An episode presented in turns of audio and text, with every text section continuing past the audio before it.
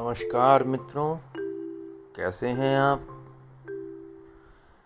क्या आप अपने गुणों को जानते हैं? पहचानते हैं? क्या आपने अपने गुणों को परखा है?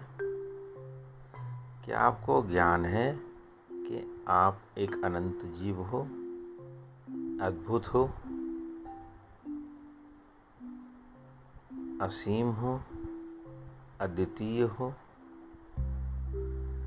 आप अपने इन गुणों को जांचें, परखें और निरंतरता से इसको अनुभव करते रहें। कुछ भी आपको दिखाई पड़ता हो, सुनाई पड़ता हो, अनुभव होता हो, जो कि सीमित है, उस पर से अपना ध्यान हटाएँ और अपना ध्यान लेके जाएँ अपने सच्चे स्वरूप पर। अनंत अद्वितीय अद्भुत। सर्वगुण जो भी दिखाई पड़ते हैं, जो भी गुण और दुर्गुण दिखाई पड़ते हैं, अनुभव होते हैं, वो सब आपके भीतर समाये हुए हैं।